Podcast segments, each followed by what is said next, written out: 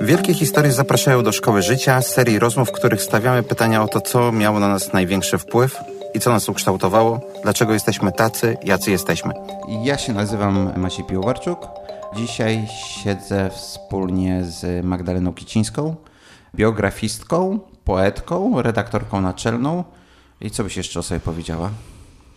Warszawianką z wyboru, lublinianką z serca i z pochodzenia, chociaż warszawianką też z serca. Ten wybór tego nie przekreśla. Może tak. To czego ciebie nauczyła Warszawa? Jakie tutaj lekcje życia dostałaś od tego chyba dość przerażającego miasta za pierwszym razem, czy jednak należałaś do tego grona, które nie mogło się doczekać świateł wielkiego miasta? Ja się nie mogłam doczekać. Miałam nawet w pamiętniku jednym wklejoną taką mapkę, plan e, Centrum Śródmieścia Warszawy. I je poznawałam na długo przed tym, kiedy się tu przeprowadziłam, a przeprowadziłam się, bo przyjechałam na studia na UW, nauki polityczne i e, tak, no ja się nie mogłam doczekać. Bardzo chciałam to miasto poznać, znałam je wcześniej z lektur, oczywiście z filmów, z obrazów, ale przede wszystkim z lektur. I mnie fascynowało, zresztą prezentację maturalną na języku polskim poświęciłam obrazowi Warszawy w literaturze które, i malarstwie. Które lektury stworzyły twój obraz? Bo ja jestem jako warszawiak, ciągle tkwię w lalce.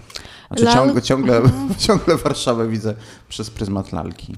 Lalka na pewno, zresztą o niej też mówiłam w mojej prezentacji maturalnej, ale przez lalkę poznałam kroniki Bolesława Prusa i zapiski kronikarskie, dziennikarskie, reporterskie Prusa.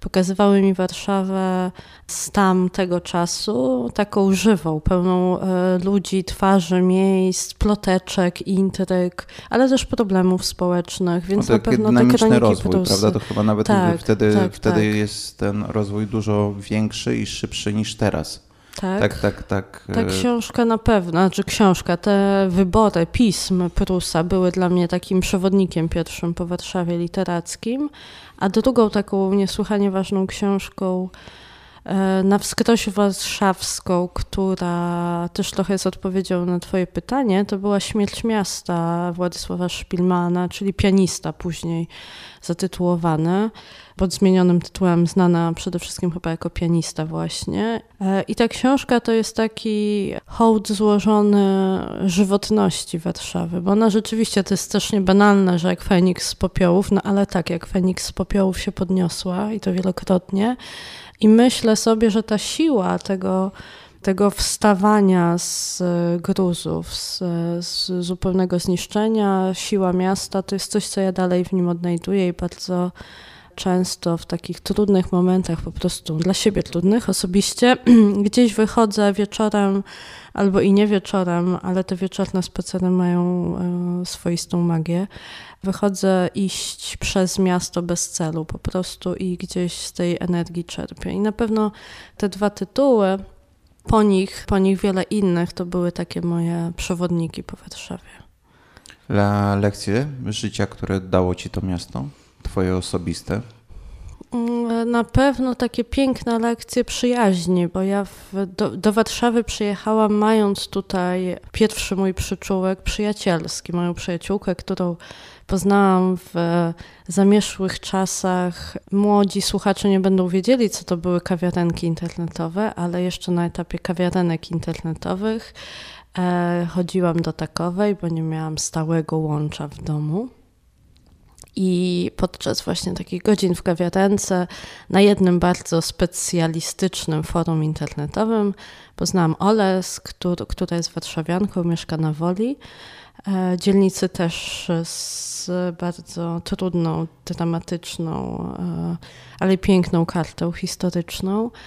I z Olą zaprzyjaźniłam się, to jest moja najbliższa przyjaciółka od ponad 20 lat. I, i moje pierwsze przyjazdy do Warszawy, takie dorosłe, to były najpierw właśnie w odwiedziny do Oli. I ta lekcja przyjaźni, przyjaźni, które tutaj nawiązywałam z osobami, które w tym mieście się urodziły, stąd pochodzą, albo które, tak jak ja, przyjechały tutaj po, po bardzo różne rzeczy, na chwilę albo na, na bardzo długo, to jest chyba najcenniejsza lekcja.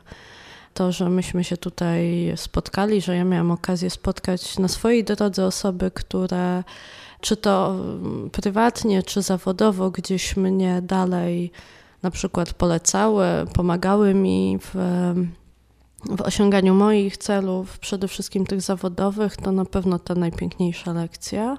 To jest pozytywny obraz, a jakaś gorzka lekcja?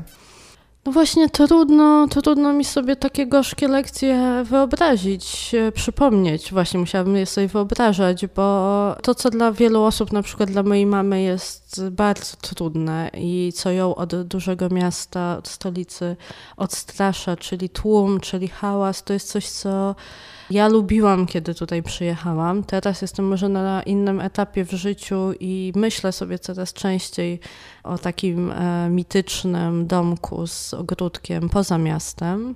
Ale wtedy, kiedy miałam naście jeszcze lat i, i, i 20 parę, to ten gwar, hałas, chaos, y, szybkie tempo było czymś, co mi bardzo odpowiadało. Znajomości.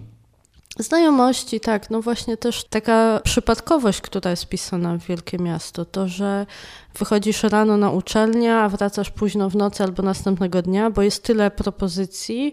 Magda, powiedz mi, bo to, to, to jest trochę abstrakcyjne, co powiedziałaś o tym e, czerpaniu nadziei z historii miasta nie wiem czy nadziei, ale takiego wzmocnienia. wzmocnienia. Ja, ja, jestem, ja nie jestem... A możesz podać jakiś konkret? Jakby nie chcę wchodzić e, do szafy, ale mhm. żebym umiał sobie to wyobrazić. Bo mnie, mnie ta historia obciąża mhm. jako warszawiaka. Ja się czuję obciążony i dla mnie Mhm. Próbuję Ciebie zrozumieć, myślę, że mhm. łatwiej będzie mi na jakimś konkrecie. Tak, to znaczy ja jestem bardzo, e, myślę, że mogę tak powiedzieć, mam nadzieję, że to nie będzie nadużycie. E, bardzo jestem związana emocjonalnie, intelektualnie z e, historią społeczności żydowskiej w Warszawie i ten brak e, społeczności żydowskiej, śladów, nieliczne ślady ich wielowiekowej obecności w tym mieście, podobnie zresztą jak w moim rodzinnym Lublinie, jest dla mnie taką motywacją, był na pewno dla mnie motywacją, kiedy na przykład podejmowałam się pisania książki o Stefanii Wilczyńskiej, a nawet jeszcze bardziej, kiedy razem z Marcinem Dziedzicem, który zresztą jest mieszkańcem Wawra, fotografem, z którym robiliśmy książkę Teraz 43 losy, gdzie właśnie podążałam śladami, śladami śladów e, historii Żydów w Warszawie, taką motywacją do tego, żeby ten temat podejmować, żeby zbierać te ślady, żeby się im przyglądać, żeby ocalić od zapomnienia to, co jesteśmy w stanie ocalić, bo cały czas jesteśmy jeszcze. I takim motywatorem, czy nie wiem jak to określić, takim przypominającym gdzieś wewnętrznym imperatywem, żeby, żeby to robić, że to jesteśmy winni tym, którzy byli przed nami. Też dlatego, że oni to miasto, jego tożsamość, z wielkim wysiłkiem, często e, z wysiłkiem, e, ryzykując życie, ocalali, więc my jesteśmy jakby. A, też tworzyli. Kolejną, tak, kolejną, tworzyli, tak, oczywiście, jakby... współtworzyli, tak. Jesteśmy jakby kolejnym etapem w tej sztafecie pokoleń wielokulturowej, wielopłciowej, wielopoglądowej itd., tak itd. Tak I kiedy chodzę dzisiaj po Warszawie, w której praktycznie Żydów nie ma, a ci, którzy są, no robią przeogromną pracę, żeby, żeby tę społeczność wzmacniać, jak twój e, gość poprzedni, e, Mikołaj Grynberg na przykład, to czuję tę łączność. To jest bardzo oczywiście abstrakcyjne, co ja mówię i być może ktoś ma wrażenie, że z takim naddatkiem metafizycznym opisuje coś, co pewnie dałoby się uprościć, ale no ja nie mam takiej jednoznacznej odpowiedzi dlaczego. Po prostu kiedy wychodzę do miasta, to zaglądam w różne szpary i różne zakamarki i chodzę po bramach i wiem, że tam za rogiem nie spotkam kogoś, kto tu żył 100 czy 200 lat temu, ale i tak to robię i tak zaglądam i tak szukam i wtedy się czuję częścią tego miasta. I, i z tego też czerpię energię, może nie nadzieję, bo, bo to za duże słowo, ale energię do działania, do tego, żeby, żeby tu być mimo wszystko, takie jak w pieśni. Odkryć? Nie, żeby tu być, żeby, żeby dawać znak, że się jest, dawać znak obecności, tak jak w pieśni bojowców e, warszawskiego getta, że my tu jesteśmy i, i że czasami to wystarczy. Obecność, bycie, trwanie bez wielkich słów.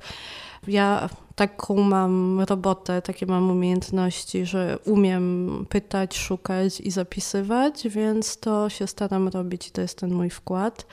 A tak sobie jeszcze myślę o takich momentach, w których ja na przykład czuję, że miasto mi też coś daje.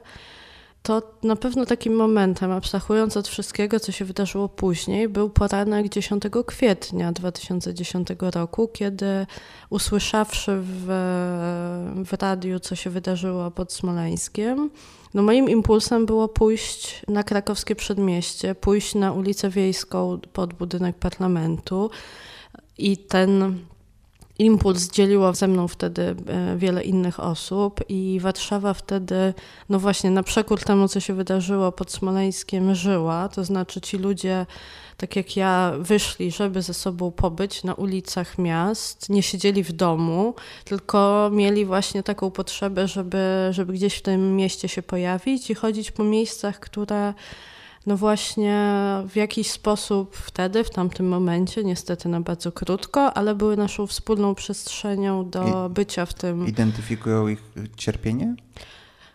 Myślę, że tak, że jednak ten paradygmat romantyczny polskiej natury, e, czy polskiej kultury bardziej niż natury, jest w nas bardzo mocny i, i mimo właśnie, że ja jestem pozytywistką, a nie romantyczką, to są takie momenty w historii, a na pewno ten poranek 10 kwietnia 11 lat temu takim był że ten romantyczny paradygmat wziął górę i praca u podstaw była później, ale przez chwilę był ten impuls, który, który sprawia, że ja też zawsze w połowie, w drugiej połowie kwietnia jeżdżę na Muranów i chodzę po ulicach, e, które kiedyś były ulicami warszawskiego getta i jakoś mam potrzebę tam być.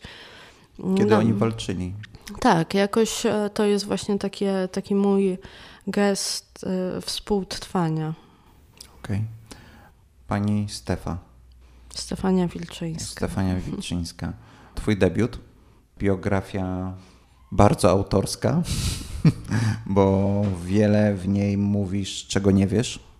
Otwierasz się bardzo przed czytelnikiem jako autor, bo stawiasz pytania, na które nie znajdujesz odpowiedzi i dzielisz się z tym, czego nie udało ci się odkryć, do czego masz wątpliwości. No właśnie, kim była pani Stefa? Stefania Wilczyńska była przede wszystkim wychowawczynią. To byłoby to pierwsze słowo, którego bym użyła do opisu. Była Polką, była Żydówką, była e, współpracownicą Janusza Korczaka, która e, razem z nim w 1912 roku otworzyła Dom Sierot e, przy warszawskiej ulicy Krochmalnej, dzisiaj Jaktorowskiej, dom sierot dla dzieci żydowskich, dzieci ulicy. I ten gest, to wydarzenie otwarcia domu, którego powołanie możliwe było dzięki Towarzystwu Pomoc dla Sierot, czyli takiej organizacji z ducha podobnej, e, myślę, w intencjach do tej grupy, która otworzyła ten dom, w którym teraz jesteśmy, czyli poczucia współodpowiedzialności za innych członków i członki swojej społeczności, żeby razem coś zrobić, zebrać pieniądze, stworzyć warunki dla lepszej przyszłości tych mniej szczęśliwie urodzonych, może tak, najmłodszych, czyli dzieci.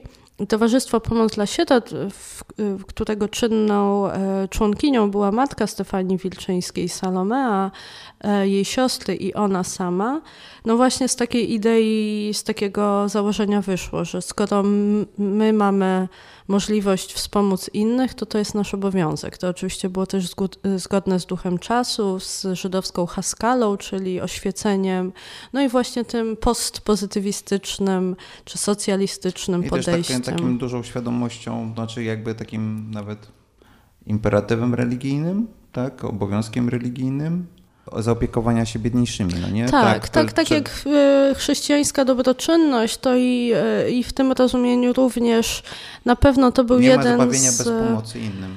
Tak, aczkolwiek musimy pamiętać, że Towarzystwo Pomoc dla Sierot tworzyli, tak jak zresztą i Wilczyńska i Korczak, przede wszystkim zasymilowani, zaświadczeni Żydzi i Żydówki, więc jeżeli ta idea dobroczynności ze względów religijnych była, to raczej, mówiąc dzisiejszym językiem, miała ona ten PR-owy wymiar, e, ale przede wszystkim chodziło o podniesienie jakości życia dzieci, które nie tylko żydowskie dzieci, e, również dzieci nieżydowskie e, Warszawy u progu XX wieku w bardzo wielkich grupach całych masach żyły w skrajnym ubóstwie, były wykluczone z e, możliwości edukacyjnych, z możliwości jakiejkolwiek poprawy swojego życia, bo my dzisiaj e, bardzo lubimy mówić o dwudziestoleciu, chociaż Towarzystwo Pomoc dla Sierot działało jeszcze przed I wojną światową i też przed I wojną powstał dom ale lubimy mówić o tym czasie przed 1939 rokiem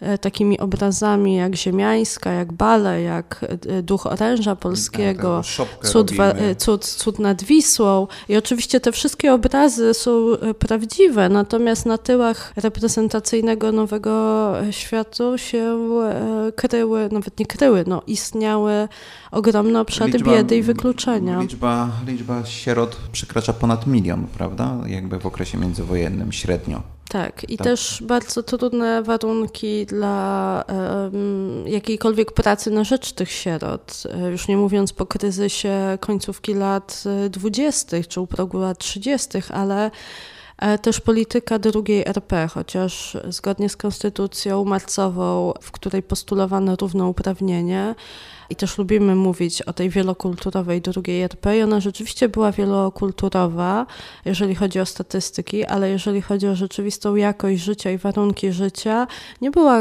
krajem równościowym. I e, równościowa nie była też polityka społeczna, która też wtedy dopiero się rodziła, ale ona już z założenia w bardzo wielu aspektach wykluczała niechrześcijańskich, nieetnicznych Polaków i Polki, w tym dzieci, na przykład z pomocy finansowej, ze wsparcia, z takiego pochylenia się nad ich losem. W mhm. związku z tym Żydzi i Żydówki musieli to robić na własną rękę i Stefania Wilczyńska ja, razem z Januszem Korczakiem byli takimi osobami, które... Dlaczego wzięłaś ją? Co zwróciło mhm. Twoją uwagę? Jak ją wypatrzyłaś i e, pomyślałaś, że mhm. oddasz jej pewnie dwa, trzy, cztery lata życia? Wtedy, kiedy ja się nią zainteresowałam, mieliśmy 2012 rok, czyli stulecie otwarcia Domu Sierot.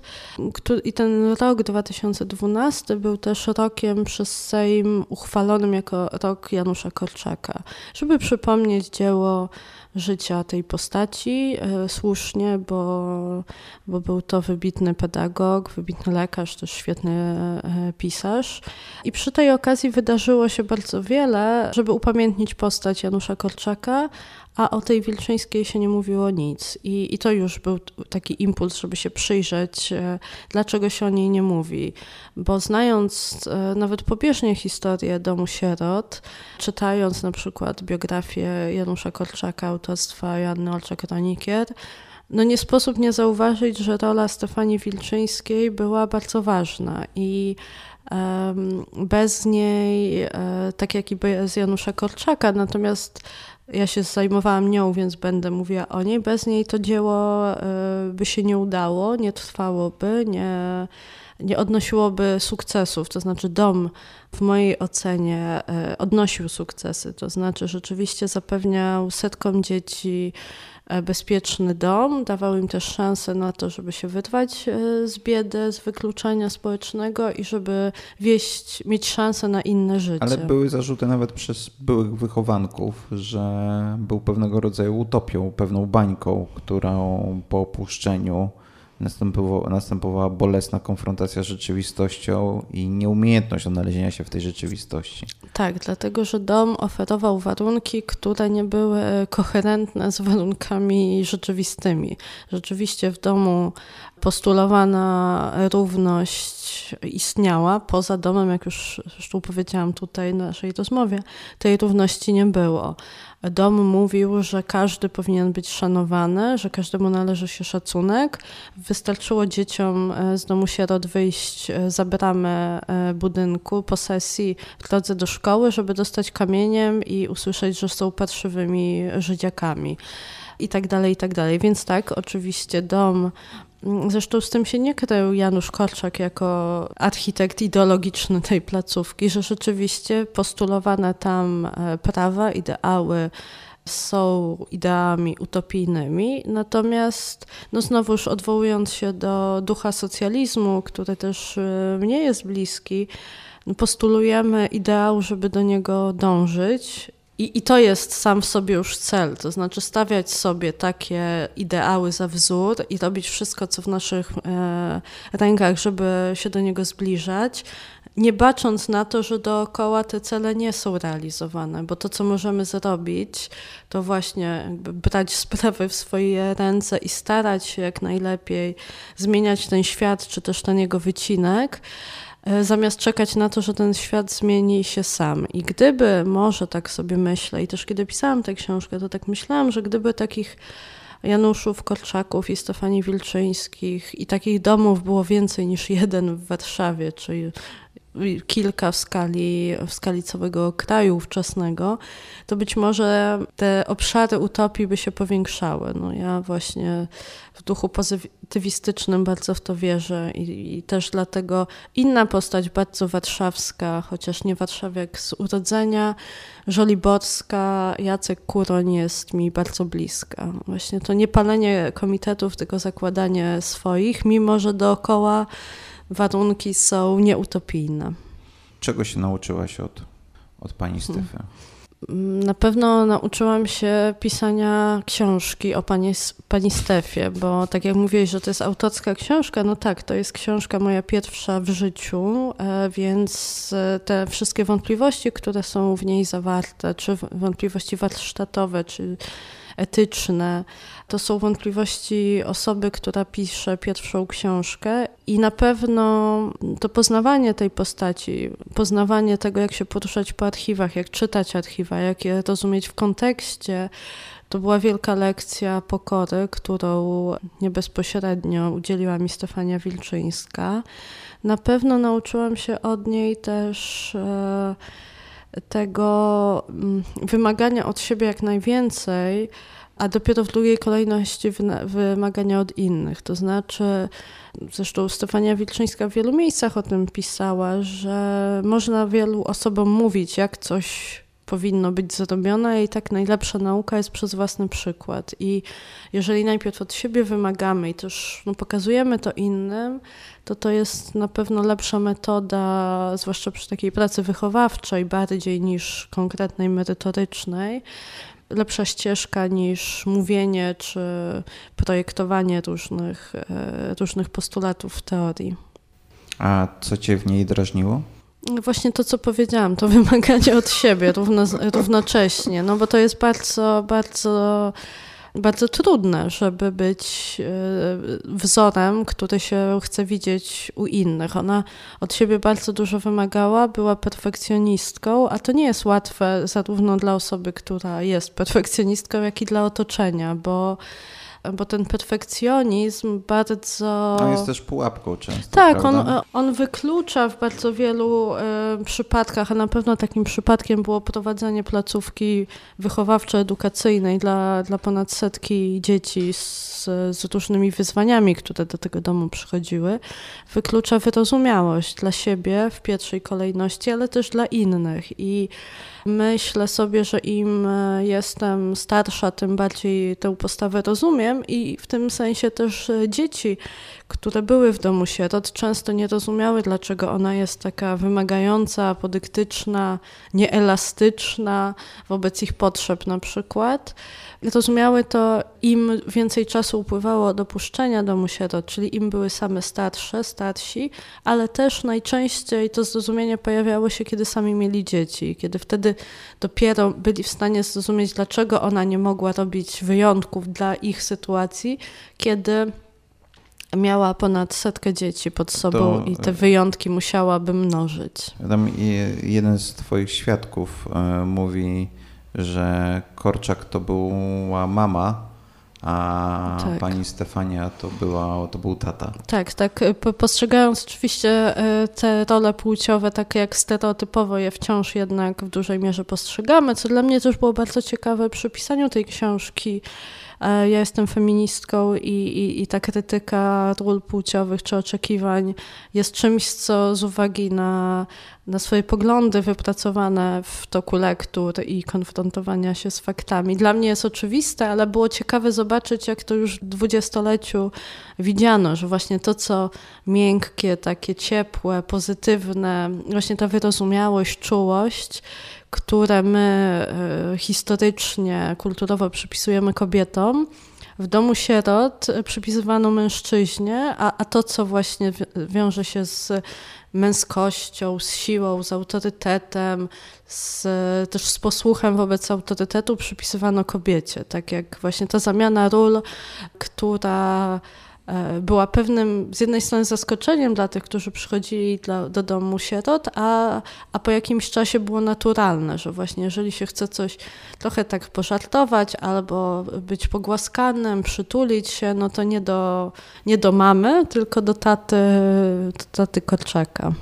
Ostatnia twoja książka e, jest książką totalnie współczesną, mimo że pisana wiele lat, tak? bo chyba 5 czy 6 pracowaliście z Agnieszką nad domem w butelce. To, to jest całkowicie co innego, bo opowiada o, o doświadczeniu dorastania przy alkoholu. Tak? To są dwie rozbieżne historie. Czego szukasz? Tak? Jak bierzesz jakiś temat, to mhm. czy jest jakiś wspólny mianownik? Myślę sobie, że to wbrew pozorom nie są rozbieżne historie, dlatego że w centrum opowieści o Stefanii Wilczyńskiej i w centrum książki, którą z Agnieszką Jucewicz napisałyśmy, jest dziecko. dziecko, którego potrzeby nie są dostrzegane, nie są e, realizowane. Dziecko, które jest, które jest samotne. I oczywiście samotność dzieci, które trafiały do domu sierot, ta samotność dwudziestoparolatka, który wychowywał się w domu z ojcem czy matką alkoholiczką, jest inna, no bo kontekst e, historyczny i wszelkie uwarunkowania ich różnią. To sama esencja tego, co e, co dla mnie było ważne, czyli przyjrzenie się tej samotności, jest myślę podobnym nienaciąganym na potrzeby tej rozmowy wspólnym mianownikiem, bo to, co dla nas było ważne z Agnieszką, to opowiedzenie tych historii, bo uważałyśmy, uważamy, że o ile następuje pewna zmiana, też dzięki książkom innymi Małgorzaty Halber, Oli Zbroi, e, temu co robi Marek Sekielski czy Artur Nowak e, w podcastach, temat uzależnienia od alkoholu e, i tego, co się z tym wiąże, pojawia się w przestrzeni publicznej, jest opowiadane, to, to doświadczenie tych, których konsekwencje tego uzależnienia dotykała, którzy byli bezbronni, czyli dzieci, wciąż jest e, opowiedziane nie dość i bardzo chciałyśmy to zmienić.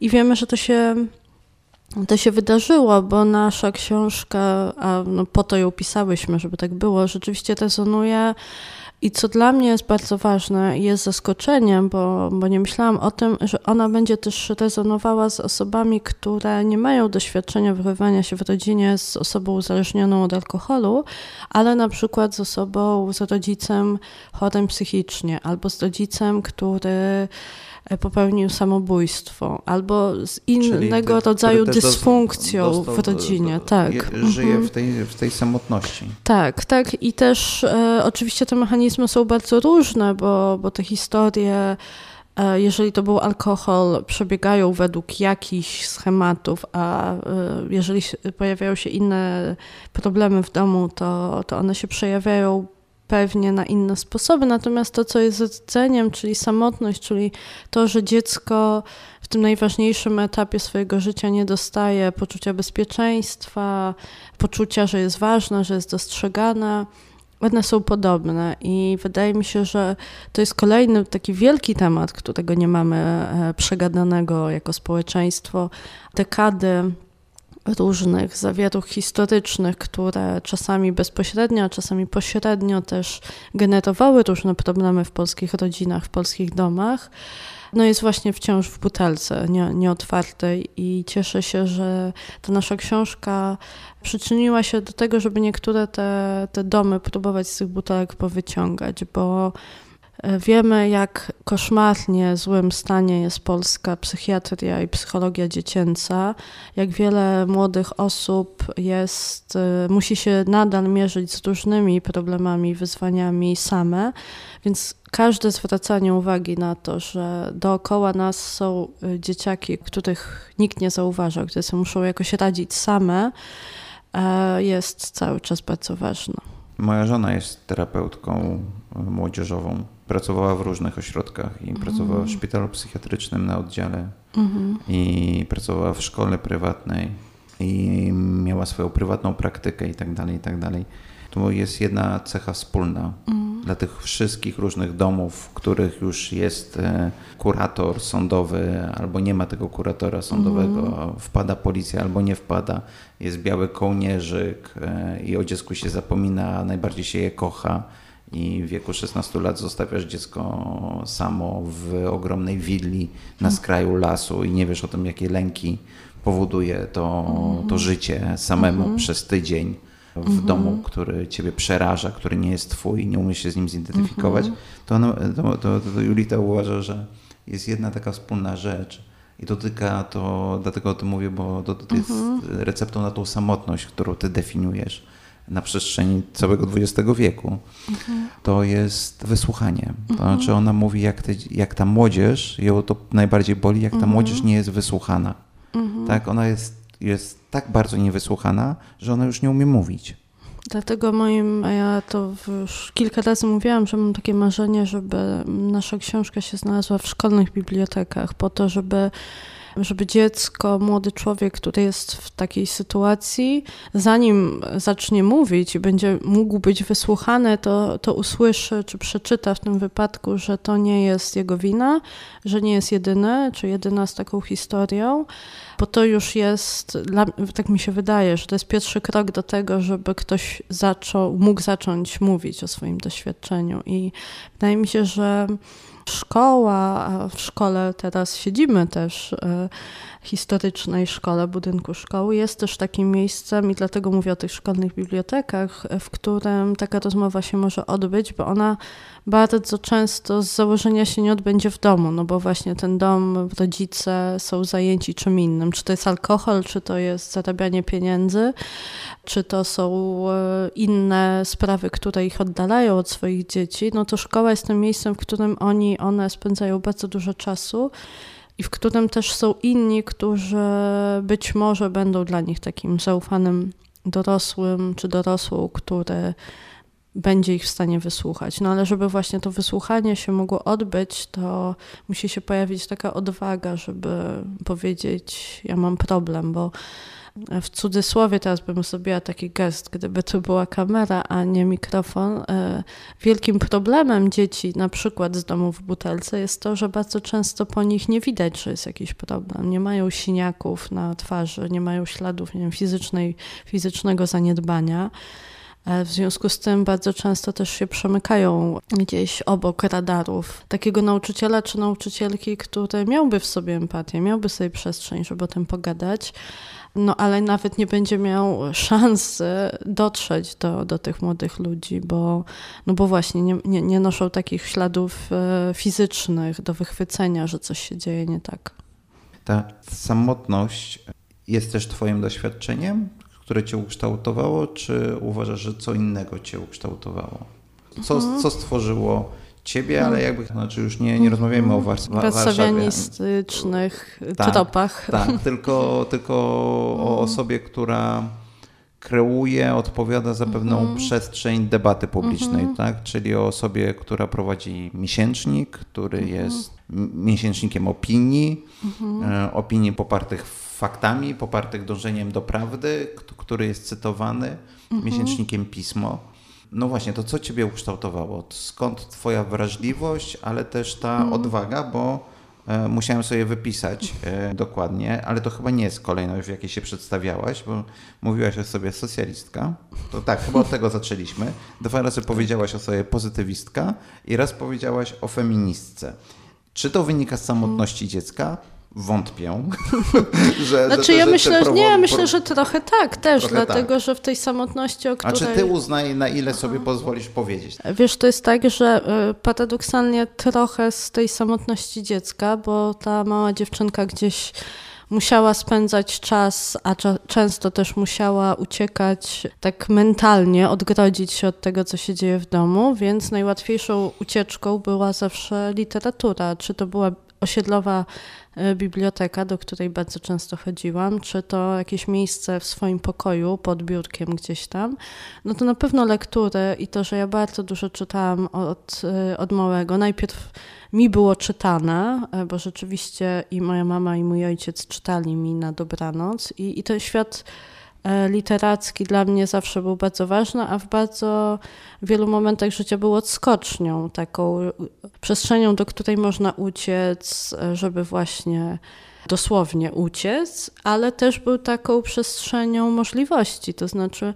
dzięki lekturom mogłam zobaczyć, że inna rzeczywistość jest możliwa i, i te warianty rzeczywistości są dzięki literaturze nieograniczone. Więc na pewno to, że ten wspomniany socjalizm czy pozytywizm się pojawił, miało wpływ czytanie moje. I nie mówię, że jako sześciolatka się określiłam jako pozytywistka, bo przeżyłam wiele przygód z koziołkiem Matołkiem, czy Anioł z Zielonego Wzgórza, ale na pewno no, jak to jest z lekturami, że one się tak gromadzą, A, gromadzą i gromadzą. Tak, przepraszam cię Magda, rzeczywiście jeszcze jest, mówiłaś o sobie. Nie, właśnie mówiłam, że nie jestem romantyczką, ale że czasami się poddaję w chwilach o, uniesienia się, okay. patriotycznego, często te romantyczne nuty i w mojej duszy grają i rzeczywiście ja miałam na przykład teraz problem 11 listopada, bo pierwszy raz nie wywiesiłam flagi, a zawsze to robię i to jest na pewno a gest. To się poddałaś? Znaczy, gdybym miała czarną taśmę, kir, to bym tym kirem przewiązała flagę biało-czerwoną y, i wtedy bym ją wywiesiła jako moją też odpowiedź na to, w jakich warunkach w tym roku odbywamy 11 listopada, w warunkach katastrofy humanitarnej, którą ja tak to postrzegam, nasze państwo jest współgospodarzem, jeżeli można tak powiedzieć, o katastrofie. No ale dla mnie zawsze ta biało-czerwona flaga jest, była ważna, jest ważna. E, wywieszam ją w takim geście, myślę, tej romantyczki we mnie, romantycznej duszy. Sąsiaduje ona z flagą tęczową, która od wydarzeń po Białymstoku wisi u mnie na balkonie non-stop. Bo tak właśnie też widzę swój patriotyzm, e, jako sąsiedztwo biało-czerwonej flagi z flagą tęczową na przykład. E, I na pewno to właśnie wracając do Twojego pytania, w dużej mierze wynika z lektur. Wynika A też pamiętasz z takiego. Tytuły? Coś? O, tak, no y, ja tak trzy, właśnie tytuły. wspominam, e, to, to w świetle tego, co powiedziałam przed chwilą, zabrzmi dosyć infantylnie, ale rzeczywiście jedną z ważniejszych lektur dla mnie był Koziołek Matołek.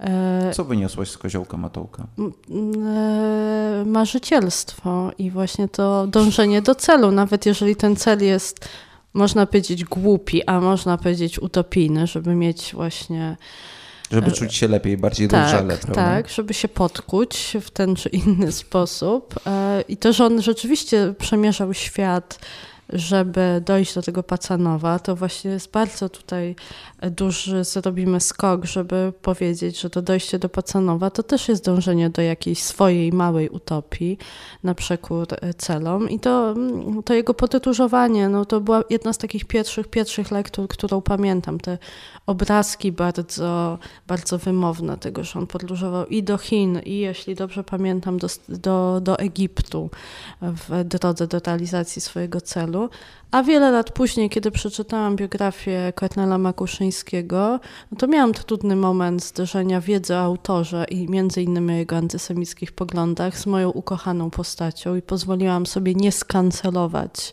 Koziołka Matołka za grzechy jego autora.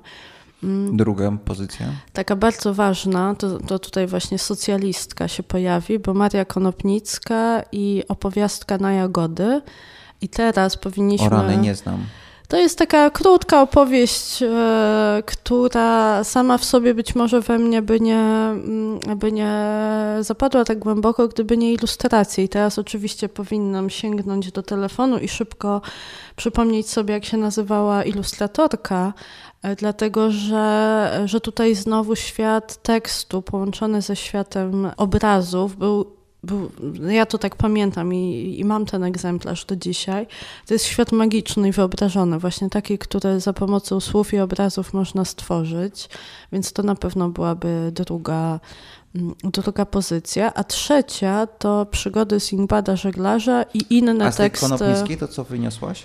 Bo mówisz o tym, co cię Mhm. zafascynowało, a co, co wzięłaś na, na, dla siebie na, na resztę życia z tej lektury? Mhm. No znowuż to działanie, takie, takie jak u koziołka matołka sprawczość, czyli że jeżeli czegoś chcesz, to możesz czekać, aż to się wydarzy, a możesz ruszyć w drogę, to podobnie było z opowiastką na jagody, która jest naprawdę no, taką opowieścią dla dzieci, więc też nie chciałabym tam przypisywać zbyt wielu sensów dorosłych, tak patrzeć anachronicznie na swoje fascynacje, czy e, achronologicznie bardziej, tak, to jest to słowo, ale myślę sobie, że ta sprawczość, to właśnie wyruszenie na jagody albo do Pacanowa, czyli ruch, czyli działanie, na mm, e, to, co e, znamy z biografii Konopnickiej, no to też ta silna wiara e, socjalistyczna w działanie i we własne sprawstwo, czy we ws- sprawstwo e, wspólnoty na rzecz dobra wspólnego.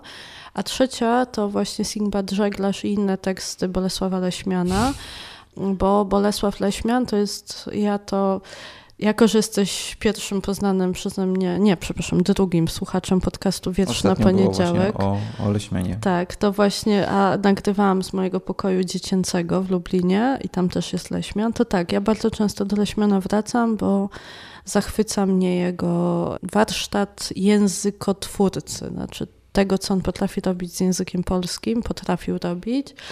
To, jak bardzo bawił się słowami, jak słyszał wyrazy, twory, budował z tego Czyli od języka. Leśmiana wrażliwość. Myślę, że wrażliwość na język, ale też na e, możliwość tworzenia w tym języku światów, które chcemy sobie stworzyć, a których nie ma, więc znowuż sprawstwo pewnie trzeba by było z tego wyciągnąć. No, Leśmian jest w zasadzie takim kluczem do poezji w ogóle, bo czy wiersze Brzechwy, czy wiersze Tuwima, czy wiersze innych autorów i autorek, te, które no, tak tradycyjnie przypisujemy jako wiersze dla dzieci, no to też były teksty, które mnie były czytane i które też mnie wprowadziły w świat poezji. No dobra, to już znamy twój kanon. E, Na jagody, koziołek, matołek, przygody Singbada żeglarza. bardzo dobra zapowiedź. Powiedz mi... E, Nie wiem, czy młodzież dzisiaj byłaby w stanie przepchnąć przez którąkolwiek z tych lektur. Obawiam się, że nie, ale może to też jest właśnie ciekawy punkt wyjścia do rozmowy o tym, co nas zmienia, bo ja, mimo że pokoleniowo powinnam jak najbardziej załapać się na zachwyt nad Harrym Potterem, to to zupełnie nie była moja e, moja imaginarium i opowieść, która mnie wkręciła. Więc ja taka byłam trochę Czyli sta- jesteś trochę spóźniona rocznikowo. stara dusza, tak. No. Okej, Magda, a osoba? Czy, czy w tym okresie dojrzewania był jakiś dorosły e, bibliotekarka? Czasami zrobiliśmy taki konkurs Szkoła Życia, gdzie ludzi poprosiliśmy o to, żeby podzielili się swoimi doświadczeniami z tego, co ich ukształtowało.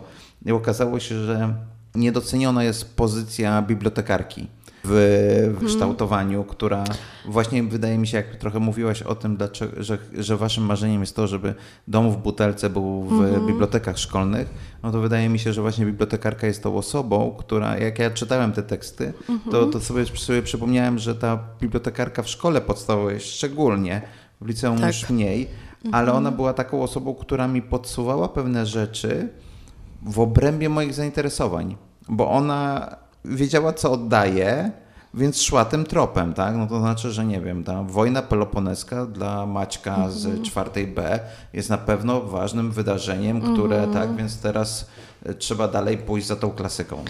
To dla mnie na pewno pani bibliotekarka z tej biblioteki osiedlowej, która była zlokalizowana w takim lokalu mieszkalnym na parterze takiego łamańca długiego bloku na osiedlu, w którym się wychowywałam. I to właśnie była taka osoba, która mm, wyglądała jak taka jakbym sobie miała, jakbym była ilustratorką i ktoś by mi powiedział, narysuj panią z y, bibliotekarkę, to tak bym zrobiła. Siwy kok, sweterek. taki sweterek, albo taka narzutka wełniana, włóczkowa, narzucona Wełniana na plecy.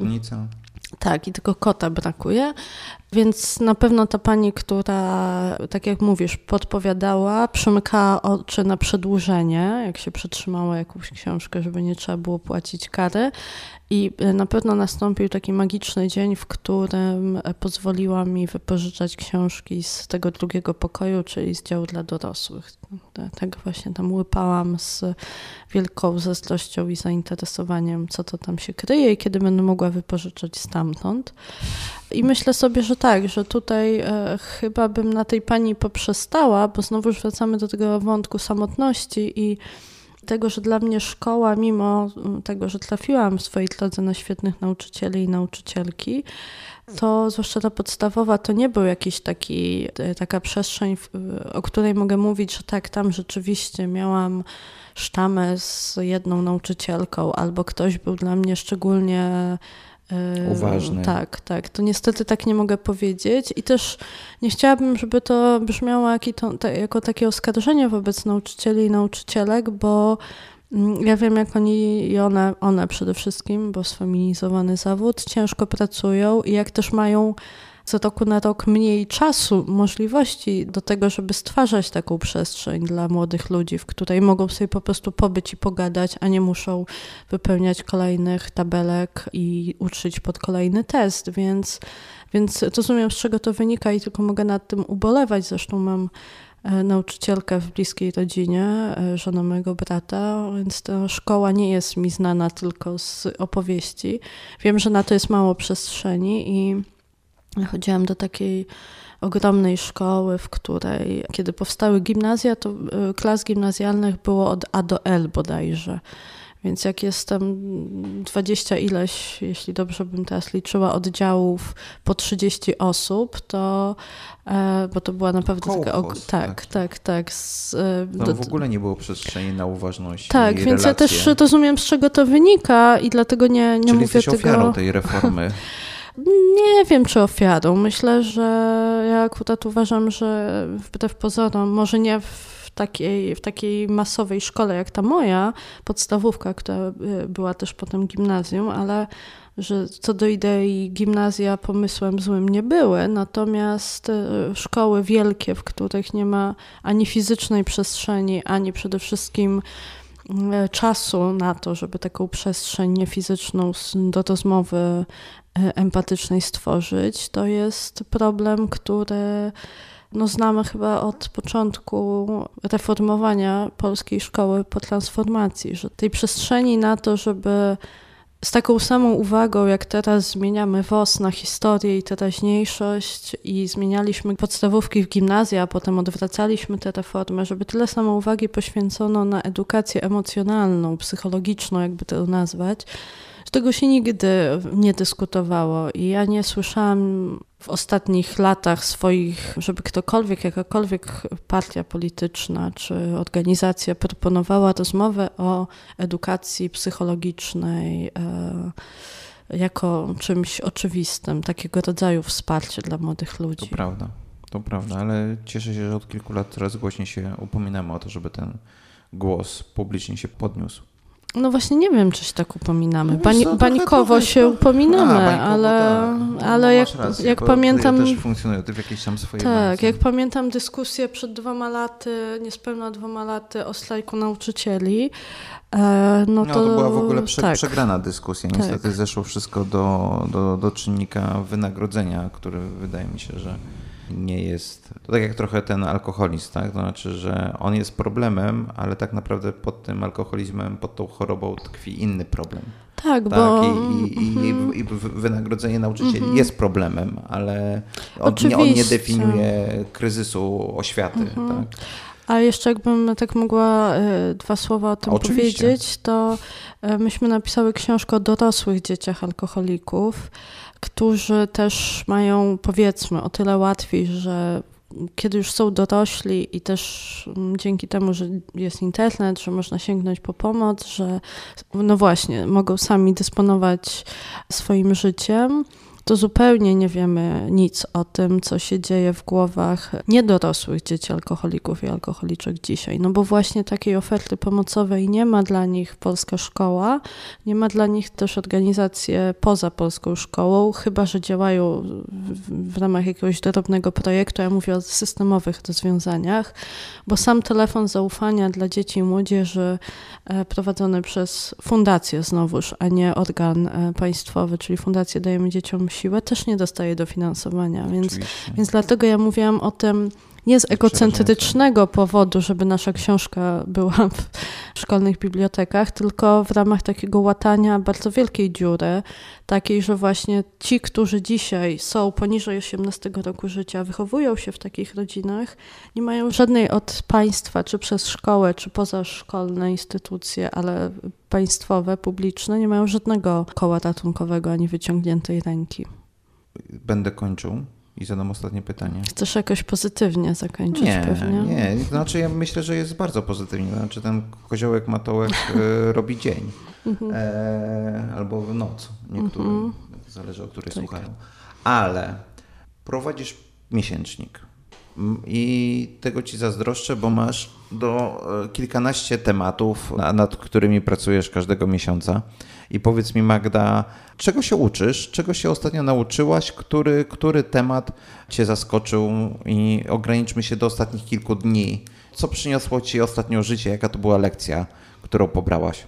Jaka to była lekcja? Ojejku, bardzo dużo się uczę. Bycie redaktorką w ogóle, redaktorką naczelną tak wspaniałej gazety, jaką jest pismo, wspaniałe też... Nie powinnaś używać e, przymiotników, to, nie powinnam, to budzi niepokój. Nie powinnam, natomiast o, zdążyłam znaleźć. Zofia Fijałkowska jest autorką ilustracji do Aż tak książki tak na Jagody. Pytanie. Nie, nie, e, ale to bardzo dobrze, bo bym sobie nie wybaczyła, gdyby Ale konkretnie, ja wiem, że dużo, dużo tak, i znaczy, znaczy, wspania nie, wspaniałe jest to, że mogę e, za każdym razem wchodzić w nowy temat i uczyć się nowych rzeczy. Jak ostatnio e, miałam okazję dowiedzieć się bardzo wiele dzięki tekstowi o energetyce, o Bełchatowie konkretnie, dzięki to pracy Juliusza Ćwielucha. Jedna rzecz, która, mhm. jedno zdanie, które cię zachowasz dla siebie z tego tekstu. Nie, znaczy, trudno mi jest, dobrze, to jedno zdanie. Dowiedziałam się, że wahałam się bardzo długo nad swoim stosunkiem na przykład do energii atomowej i po lekturze tego tekstu rozważając i przyjmując wszelkie wahania i wszelkie e, kontrargumenty, uważam, że Polsce potrzebna jest elektrownia atomowa. To jest na przykład zdanie, którym zanim zaczęłam pracę nad tym tekstem jako redaktorka, bym nie mogła wygłosić, bo miałam bardzo wiele wątpliwości. A dzięki przeczytaniu tego tekstu, mimo że on nie jest o energii atomowej, no to wnioski, które wyciągnęłam z rozmowy o tym, jak e, powinna wyglądać polska transformacja energetyczna, dla mnie osobiście są takie.